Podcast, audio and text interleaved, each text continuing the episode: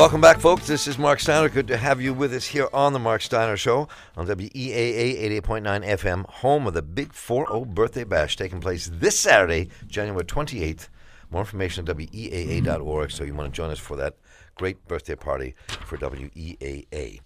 Uh, and we're going to, are we, do we have Sophie locked in there? You ready? So before we jump into our conversation about Maryland, budget cuts, Governor Hogan, the effect on Baltimore and the rest of the state, uh, we are going to, uh, as I promised, we didn't get into it last hour, is to hear.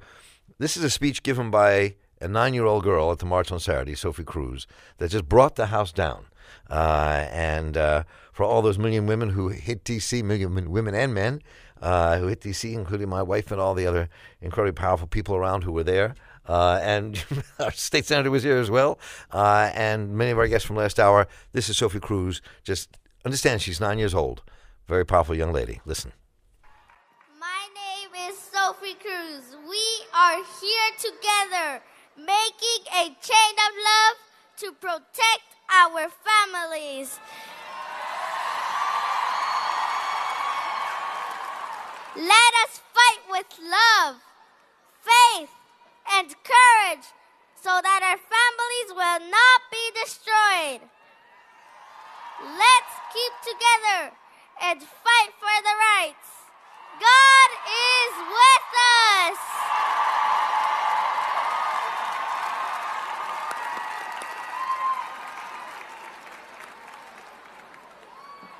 Hola, me llamo Sophie Cruz. Estamos aquí juntos haciendo una cadena de amor para proteger a nuestras familias.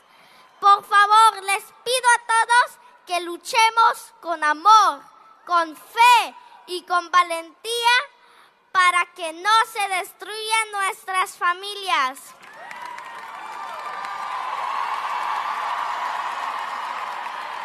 Luchemos por lo justo. Dios está con nosotros. Sí se puede,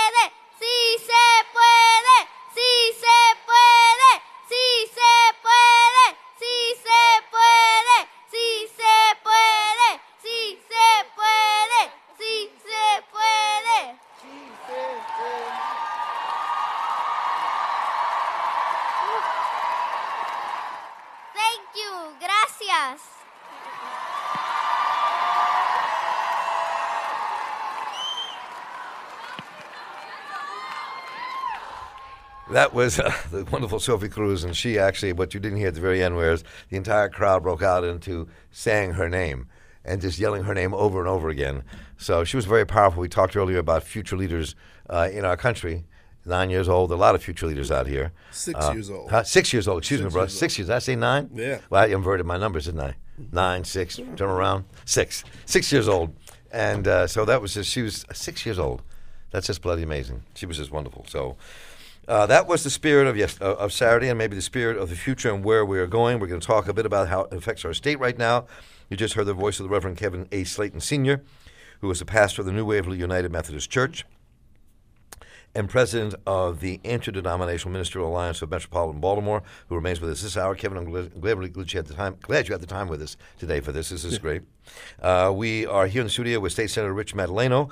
Uh, Rick Madaleno who represents District 18 in Montgomery County. Great to have you in the studio, Senator. Thank you for joining us up here. It's great to see you, Mark, and I'm I'm fired up too. I was at the march and I'm ready to go. I'm ready to fight. All right, well, let's get into it then.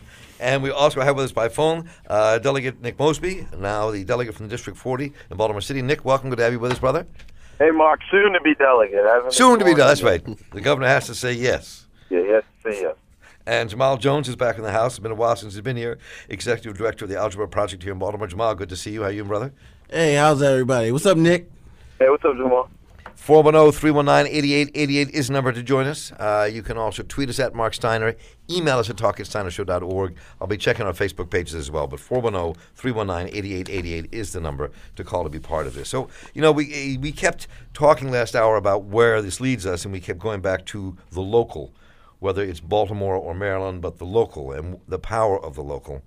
Um, and you know, let's just begin there because I do want to talk about the, the the effects here in Baltimore City and around the state of the non-cuts that are cut. when it comes to education and our children. And there was this huge article in the Sun yesterday, I think it was yesterday, yesterday or Saturday, um, about uh, the casino dollars that we were all kind of pushed to vote pro casino because the money was going to come to education. That's not a reality. So let's talk about why that is and what that means in, in transforming our state. But what about the local? What does the, the, the power of local mean to us in terms of the energy you see kind of erupting around this country in this moment? Uh, with millions of people hit the streets. So Jamal, you've been, you, you know, you even when you were a very, very, very young man, when I first met you as a student, um, you know, and you've been remained an activist all this time, and now helping to run the Algebra Project. Um, so what does this? What does local mean in terms of activism? How do we, and, and what moves and motivates us? Well, for me, I mean, this is just one of those times. Let me slide that mic closer to you. There. I'm slide it a little bit closer. Yeah, All right. cool. So for me, this is just one, another one of those really, really clear reminders that the work is never over. It's um, it's one of those times where like, for me at least, this is like it, the the type of issue that we're facing with these budget cuts and just generally with the implications of the state of education as is. It really it makes it makes the urgency to fix things and the, to have the conversations about how to shift and move and operate the educational system here and on the state level, like uh, uh, it makes it not only super urgent but really pertinent, right? A lot of times when people are talking about like education budget cuts, what makes what, what dollars make what, but it, it's never really it's never really tangible when we're talking about it on a real high high level, real abstract level. I'm, I'm curious, state senator. I mean, how's that mean to you? I mean, because it's um, in some ways you came into the Senate on this kind of wave, popular wave, and I'm just curious what that means now. With uh, because there's a lot of recalcitrance inside the leadership of the Democratic Party in the state house and more about really pushing these issues to where they some of us think they need to be pushed. It was interesting. I was listening to a, uh, a Republican commentator who was in Washington for the for the inauguration on PBS on NPR, and uh, he was talking about where we're entering a period of time of of the politics of conviction and that's why that's why Donald Trump won was you know he, he expressed convictions and people stood up for him. And you know maybe that's a good point. and the the public wants to see the Democrats stand up and fight for what they believe in and really put up the fight and the struggle to to get what the the communities want. But part of it is sort of understanding what people want at at home not just assuming we have the answers. That's why know, it's wonderful to be here with Jamal and Kevin because it's, it, you know, they help give the voice that should inform us of, of where we're going. And maybe as a party, that's been one of our struggles is there's been a disconnect from what the people on the ground want us to be doing and want uh, our the the establishment believes we should be going in the in that direction. So Nick, so what, what does that mean for you now that you're kind of wandering your way into Annapolis? Wandering my way, Mark. Winding, Um, winding. I didn't say wandering. I said winding, winding. Oh,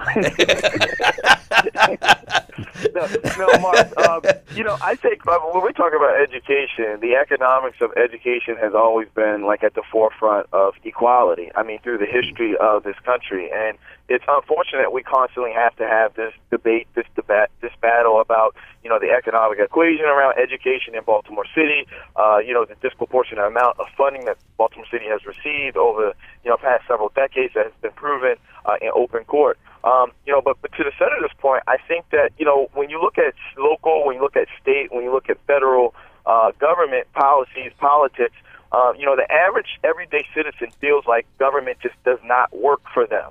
That you know they're working for themselves, that they're fighting to get what they can get and survive the way that they're able to survive, but government isn't necessarily working for them. So I think there has to be a huge paradigm shift, um, not just on the national level, which is kind of the more sexier thing to talk about, but more particular on the local level, where folks really understand and know one their government and understand and know the things that are being put in place to change the trajectories of the communities, specifically around the systemic issues that have continued to plague us for far too long like education. I think that that's where this argument comes up again.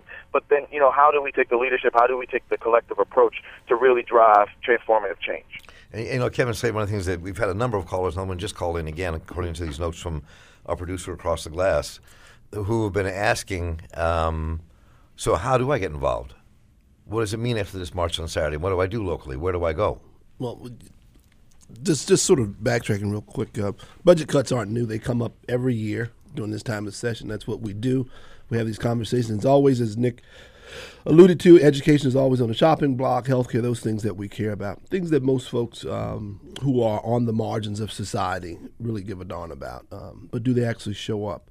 Um, I think it's important when you look at, particularly education, you look at September here in Baltimore City. This is um, sort of sort of random, but but it, it's significant. The school board um, was considering implementing uh, a standard minimum requirement for athletic participation at 1.75. Let that sink in for a minute. 1.75. About 80,000 students, right? Takes two people to make a baby. It's 160,000 people ought to be pissed off, right? How many people go testify? Me. And what did you testify?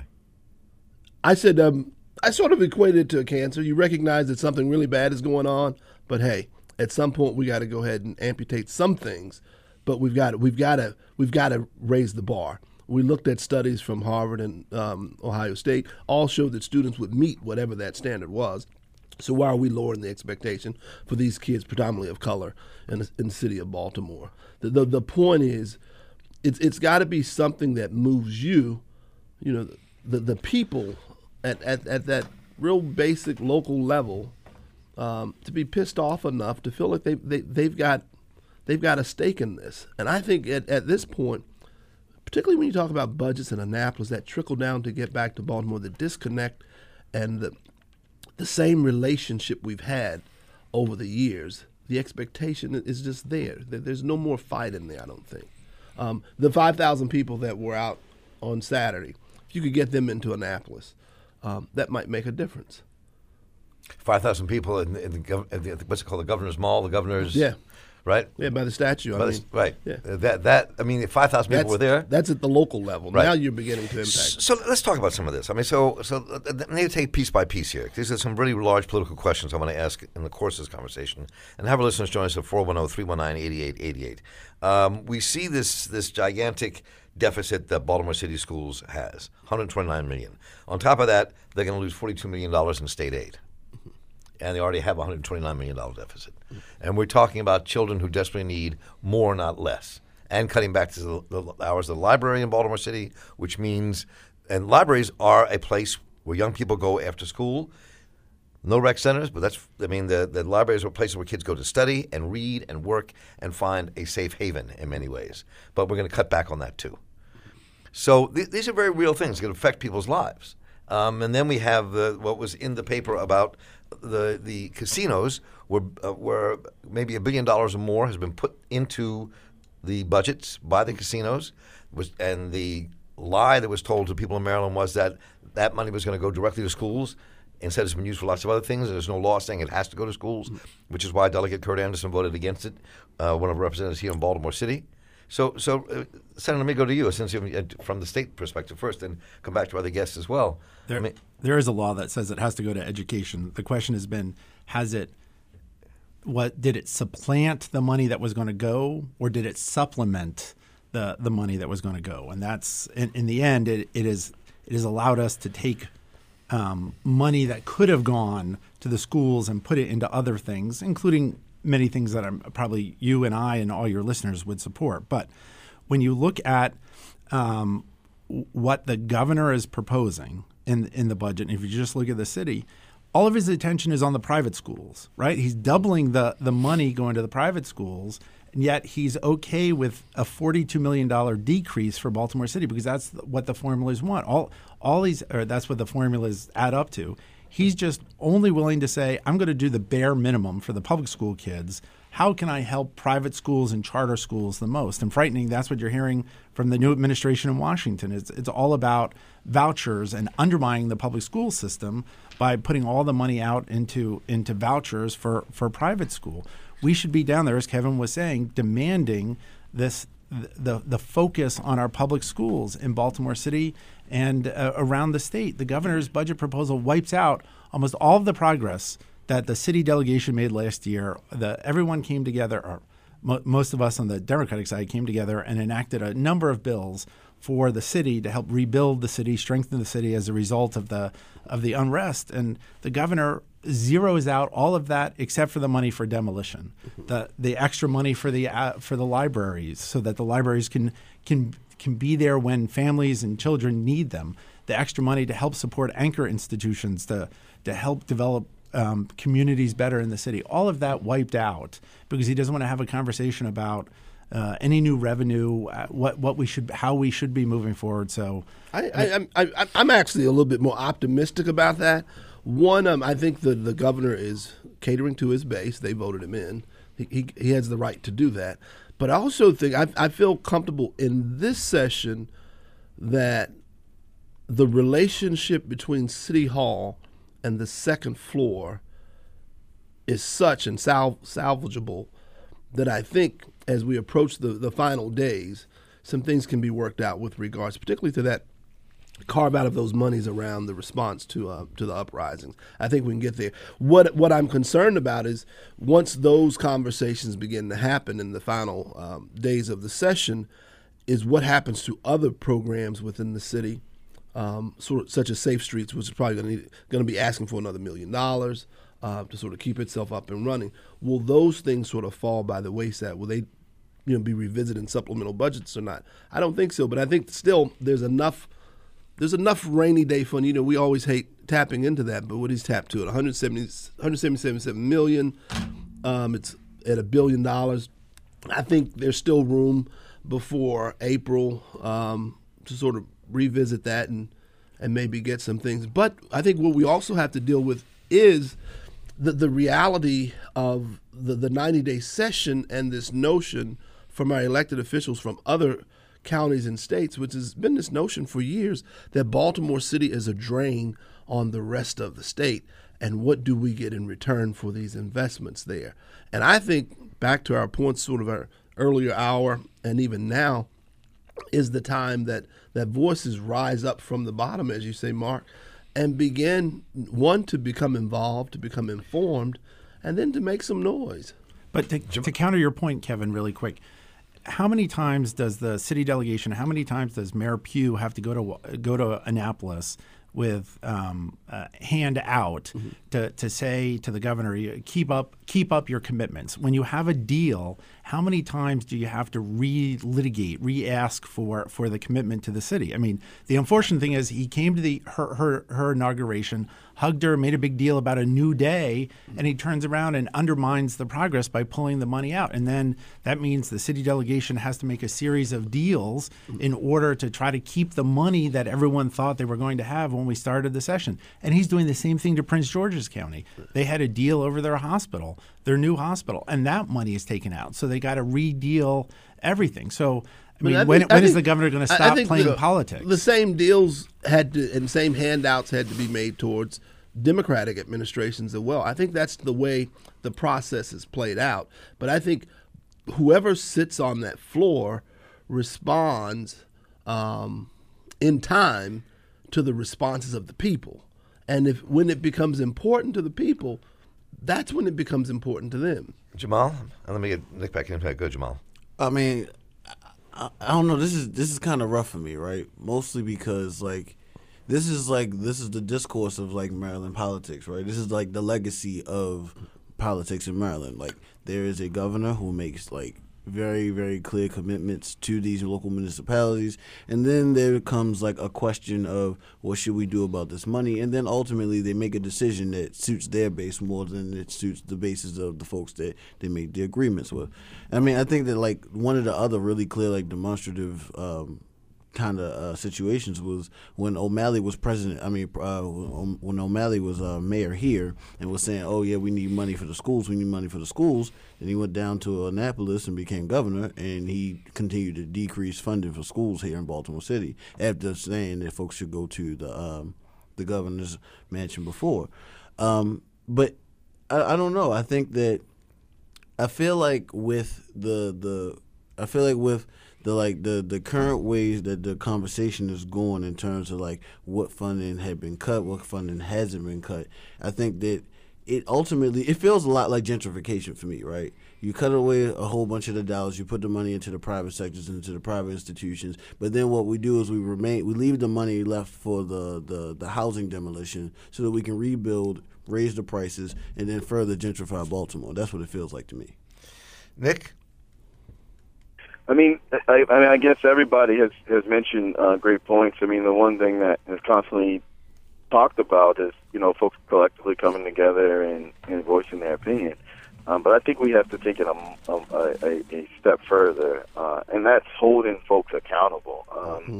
You know, when we talk about the governor, we can constantly talk about the governor, but there's elected officials that come directly from Baltimore that go to Annapolis. Yep there's elected officials that come directly from our communities and go into City Hall.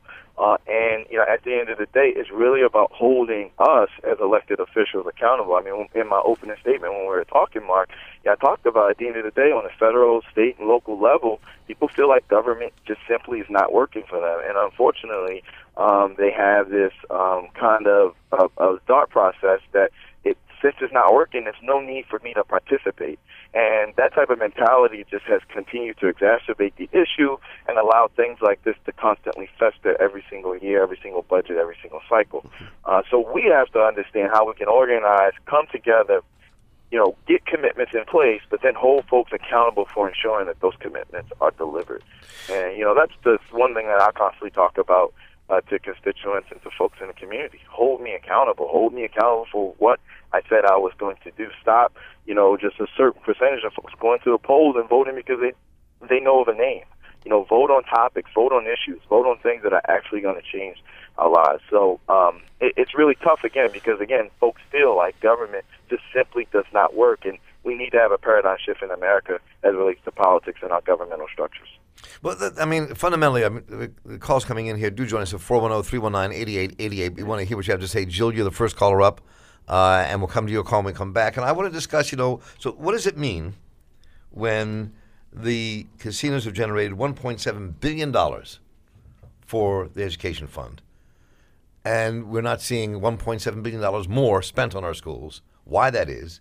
And is there common ground between places like Montgomery County and Baltimore City that find some unity to really fight for a society that we want to all live in, where there's equality, where there is equality in funding for our schools, where people take into account what it means to have a, a school system in Baltimore City uh, that takes care of mostly poor children, who are mostly children of color, mostly black children in our city, what it means for Montgomery County when they have kids with who speak English with a second language. Do we is there unity here about what we need to do about the future of our state, which is our children, and do we come together, or do our interests so separate that we can't come together?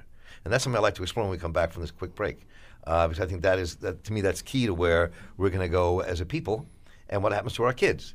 So that, uh, you know, everybody can be a Sophie Cruz to one degree or another. So we're going to come right back and have that conversation at 410 319 8888. Jill and James you're the first two callers up. We're back with our guests. Don't go away.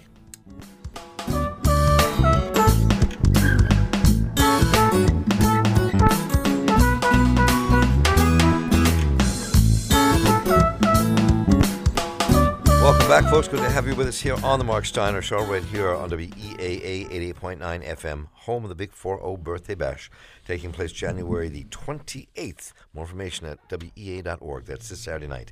And on our way back, I want to remind you the Mark Steiner Show is brought to you in part by MECU, Baltimore's credit union, offering a full range of financial services. MECU, Baltimore's credit union, has been helping its members and its community prosper for the last 80 years. When you invest in yourself, MECU invests in you. Remember, it's a credit union, not just a bank, belongs to you. Money comes back in the end. More information at www.mecu.com or steinershow.org is MECU Baltimore Credit Union's banner. We're here with the Reverend Kevin Slayton, who is pastor of the New Waverly United Methodist Church and president of the Interdenominational Ministerial Alliance of Metropolitan Baltimore. Uh, uh, Nick Mosby, who is about to become, we all think, next delegate from the 40th District, uh, State Senator Richard Madaleno, who is a Democrat representing District 18 in Montgomery County, and Jamal Jones, Executive Director of the Algebra Project. And you all are 410 319 8888. And let's go to the phones. And Jill, you're on the air. Welcome. Good morning. Good morning, Jill. Hello? Is this Jill? No, this is James. Okay.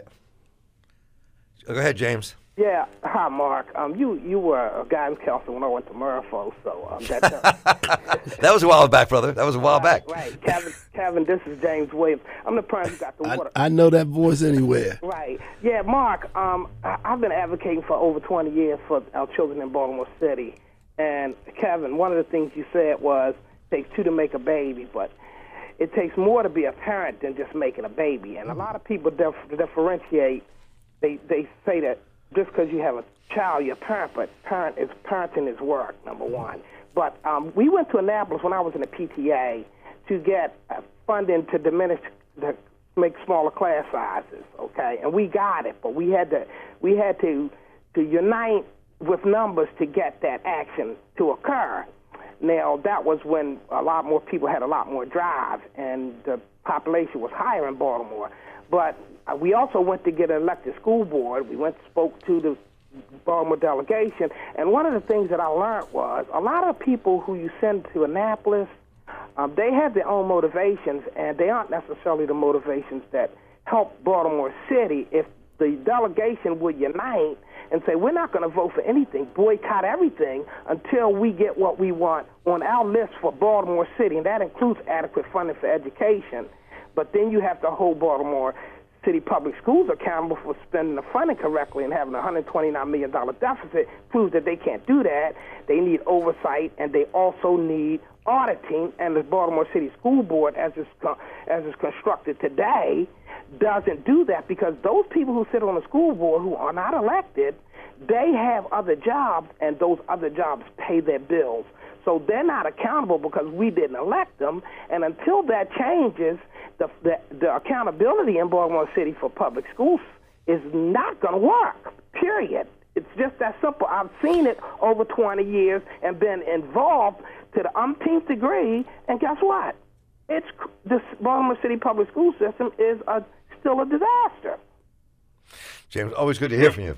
Always good to hear from you. Thanks, thanks for calling in. Um, last in the past there for me, but so but but uh, picking up on, on what James was saying, and before we go to Jill, our next caller up, um, I'm going to pick up on what he was saying, but and also on the interaction we were having off off mic uh, with Senator Madaleno that about the 1.8 uh, eight billion dollars. Did I say 1.8? One- 1.7 billion dollars, and saying it didn't go to education. We're going back and forth, and and, and you said it did go to education, um, and then my point was, yeah, but it didn't add to education. Just it was the formula we had to meet, and we used that money to meet it. And that when we all voted for these casinos, or people who did vote for the casino, people's thoughts were this means more money for education, not just shoring up what we have. but it, it has meant more money for education. I mean, I, I think it would be, considering all the different tax increases that we have enacted um, during the O'Malley years, it's, it's hard to imagine there would have been more money out there to keep up the, the ramp up the funding for schools statewide if it had not been for the additional money that is coming in from casino gaming. So it's, it's a chicken and egg sort of, um, sort of situation.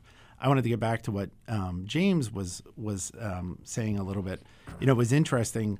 Uh, two or three years ago, we enacted a plan to give uh, a billion dollars um, to uh, school construction uh, in Baltimore City to redo Right. 27 schools. You had hundreds, if not thousands, of parents and students from Baltimore City in Annapolis rallying for that money. People took notice. And not only did everyone from Baltimore City vote for it, everyone from Montgomery and Prince George's County, for example, voted for it because there was that strong case and people worked very hard. The difficult thing is having to that, to do this every year and come back and fight every year. But I think this is the political environment that we're in. That you got to come down and you got to keep as as delegate um, nominee Mosby was saying, you need to keep the pressure on the elected officials and not just be happy that we're there, but but keep holding us accountable for for um, the decisions that we're making. So if I just go back to the phones, unless y'all want to jump in. 410-319-8888. Let's go to Jill. You're on the air. Welcome. Hi, hi everybody. Um, couple of things. One is what has happened to the Thornton Amendment that should be law legislated that we worked, so many of us worked so hard on to get equity in education for Baltimore City schools, additional funds to um, compensate for lack of equity of so many things in our schools. Um, and two, I think a lot of parents simply don't realize the inequity um, the gross inequity between schools, many schools in Baltimore City and those in, say, Montgomery County. Um, for a long time, I've thought it'd be a good idea to actually put people on buses and take them to visit some schools in other counties. They do not know what their children are not getting that are provided in other schools. And I think that, you know, it would be a, a real wake up call for people to have that experience. So maybe you can do that through your um, organizations. Uh, thanks so much for that call, Joe. I let's talk a bit about that. This has to do with what I was raising earlier about the kind of unity of, of, of purpose and, and you know of, of the, you're talking about what Jill said, and it is true. The the kind of the the the two different school systems, Montgomery County and Baltimore City, are vastly different in terms of what they offer their students. Uh, Montgomery school, schools is one of the reasons Baltimore, why Maryland is kind of always said number one, number two, number three, whatever that number is in schools and country, like systems like Montgomery County that put money into their system and have these incredible institutions really uh, in, in in their community. And so, um, you know, what does that mean in terms of any kind of unity can be built between around the state supporting places like Baltimore to recoup the money they've lost and to help fill up the deficit that happened? One of the, one of the things that helps us um, as a society to sort of move be- beyond some of the same obstacles we keep encountering, and I think I think this uh, march uh, by the women is going to really give us an opportunity to see this work, um, see it see it working better anyway, and that is when people who are not necessarily impacted by disenfranchisement become to be the lead voices for those communities once again that are marginalized. It's it, it's going to be important for folks who don't necessarily live in devastated communities, whose children don't go to underfunded schools, when they begin to lock arms and aren't afraid to step up and use their voices, their platforms, their positions to say, this is the just and right thing to do. We don't get, until that happens, we won't get that balance. If in fact the the role of those who we say we are in unison in unity with are to sort of only stand in their conclave enclave and protect theirs without seeing their their ability and the need for their voice to come over and speak for these communities. We're always going to have those those back and forth but i think we could make major progress in this state in this country if folks would take the risk of standing out and coming across from wherever it is that they were to state to state the obvious that yes, I stand with you as far as us being um, being equals in society, but I want to use my voice to say that what is happening here is wrong. So, so for those persons who are who are representatives in the on the eastern shore of Wicomico County, um, Allegany, wherever they may find themselves residing, begin you know to stand up with those elected officials from Baltimore and say, you know what, you're absolutely right. You know, this is what what's what I want for my children here. I want for your children there. Uh, that's that's when justice begins to roll down. I mean, until that happens, you know, we're always going to be at each other's each other's throats. Yeah. Well, then we're and Mark, go. if I could expand on what Kevin just said. Senator, go, I mean, uh, delegate, I mean, go, we'll let you go, well, then well, Jamal, then back to the senator. Go ahead. When we talk about the growth inequities, like the last caller just spoke of, um, there's no secret that um, we have these issues and we've had them for quite some time. Um, I think the the biggest point that she spoke about was unfortunately the normalization of what, what folks have come to expect mm-hmm. from their public school system. Now, a lot of times we talk about what parents need to stand up and demand. What if it's the same education that they've received and the same education that their parents received, and maybe even a little bit better? Unfortunately, maybe they're not in the position to understand and know the level of urgency. So when you talk about those gross and um, um, those gross um, equities, and you talk about the comparison of Baltimore City to say Montgomery County in the school system, it is really interesting to talk about. Um, the one thing I always like to say is no matter what someone's motivation is, um, and even in this debate, the, the motivation could be selfishness. When we talk about education and we talk about its role as it relates to public safety, we talk about its role as it relates to the growth of our city economy. It all feeds into that. And until we're able to collectively understand that whether you have a child in Baltimore City public school system or not, you have a, uh, a, a elementary, a middle, or high school probably in your neighborhood. It all directly impacts the growth of our city, and we have to all come together and figure that out. And unfortunately, we have not been able to do that. But that's exactly what we need to do, and it has to be sustained. What the senator said earlier. What are you about to say, Jamal? Oh no, I was uh, uh I, I was about to say that um I, I think this for me comes down to a couple things. One is that if you look at a lot of the uh, uh, comparable school districts and like what their um what their municipal contribution is, it's significantly higher than what's in Baltimore, and I think that that's a thing to be noted, particularly because. Uh, when we start talking about a fixed pot of state dollars that folks have to have a conversation about how to split, it comes down to a question of not equality but equity for me, right? So if we know that Baltimore isn't able to contribute as much as let's say in Montgomery County, I think in order for like an alliance to be made or a conversation to be held or or, or really even a deal to be brokered where folks are all working together to try and really work on a statewide education agenda that will work on not only the, the more richer municipalities but also the poor black ones too right?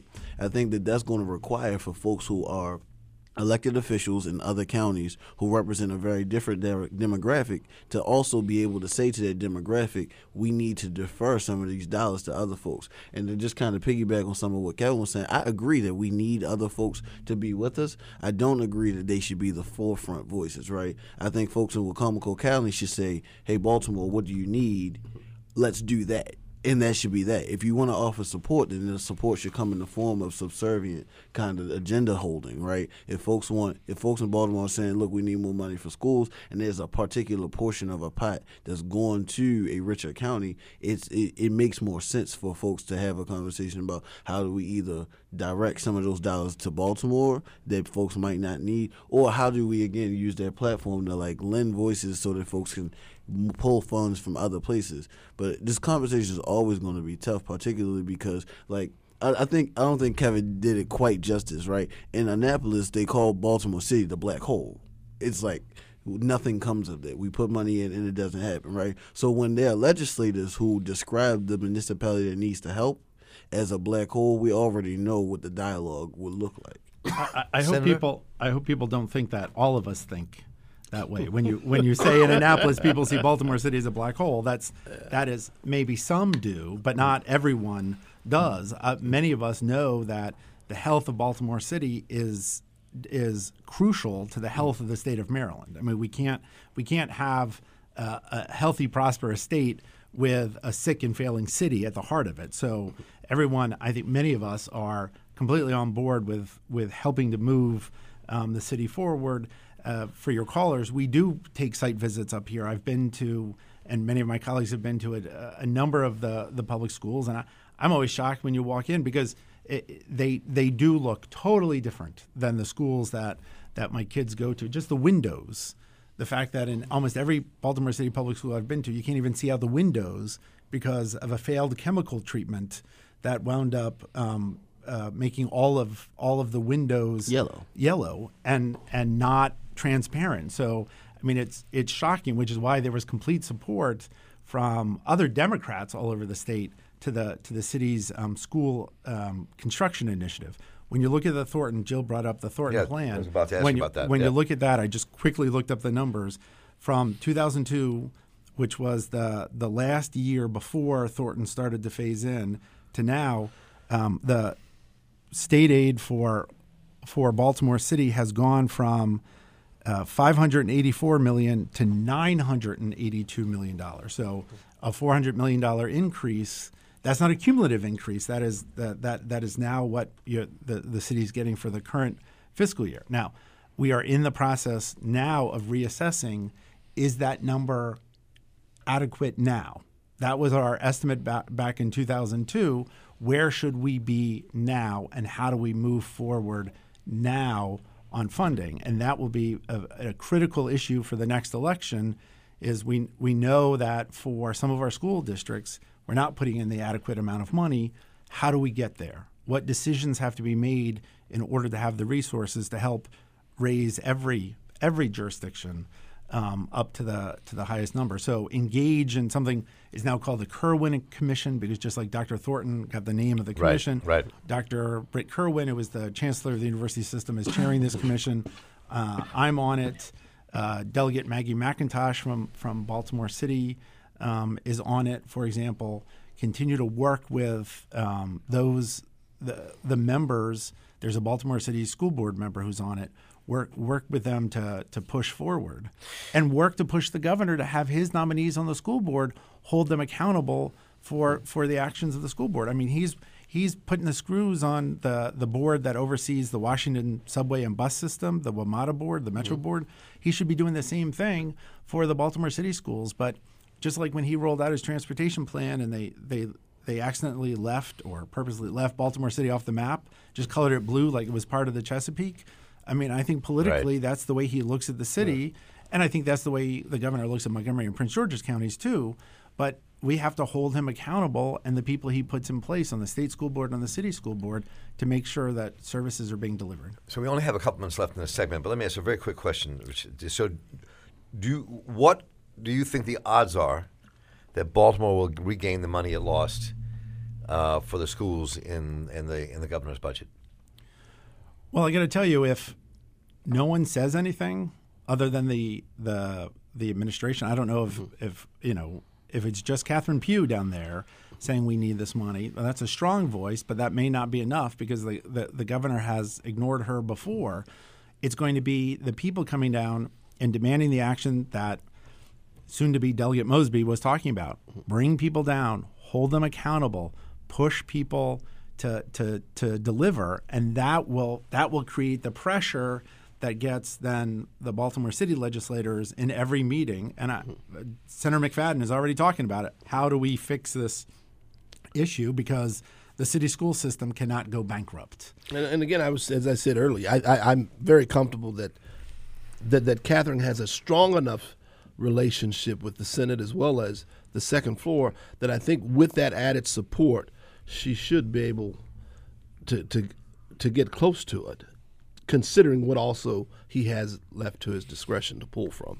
Jamal, very quick thought, but we have to roll here in just a minute. Oh, I was just going to say that I think that it's all going to come down to capacity to be able to mobilize folks to get down there. I think one of the things that this does, again, just going back to my opening statement, like this provides a very clear sense of urgency and it's a very tangible issue for folks. So I think folks will be able to move on it rather quickly. But also, it's going to come down to a question of can folks break business as usual to be able to do so, right? Because we're still talking about folks who are in a, a an overly impoverished city.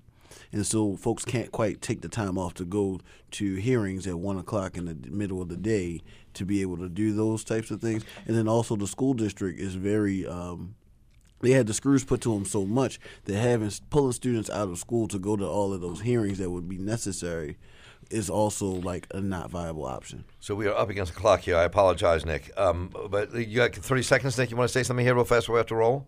Just the only thing is, I agree with everybody else. Uh, the one thing is about really making the school system whole, and it's not just the budget in Annapolis, but it's the deficit that we face here in the city. So we have to have these very hard discussions and come up with very complex solutions quickly. And I think Baltimore needs to look at how we spend our money in the city as well. Since we spend a lion's share of our budget here on the police department, maybe we should really rethink how we spend the money in Baltimore City and where that goes.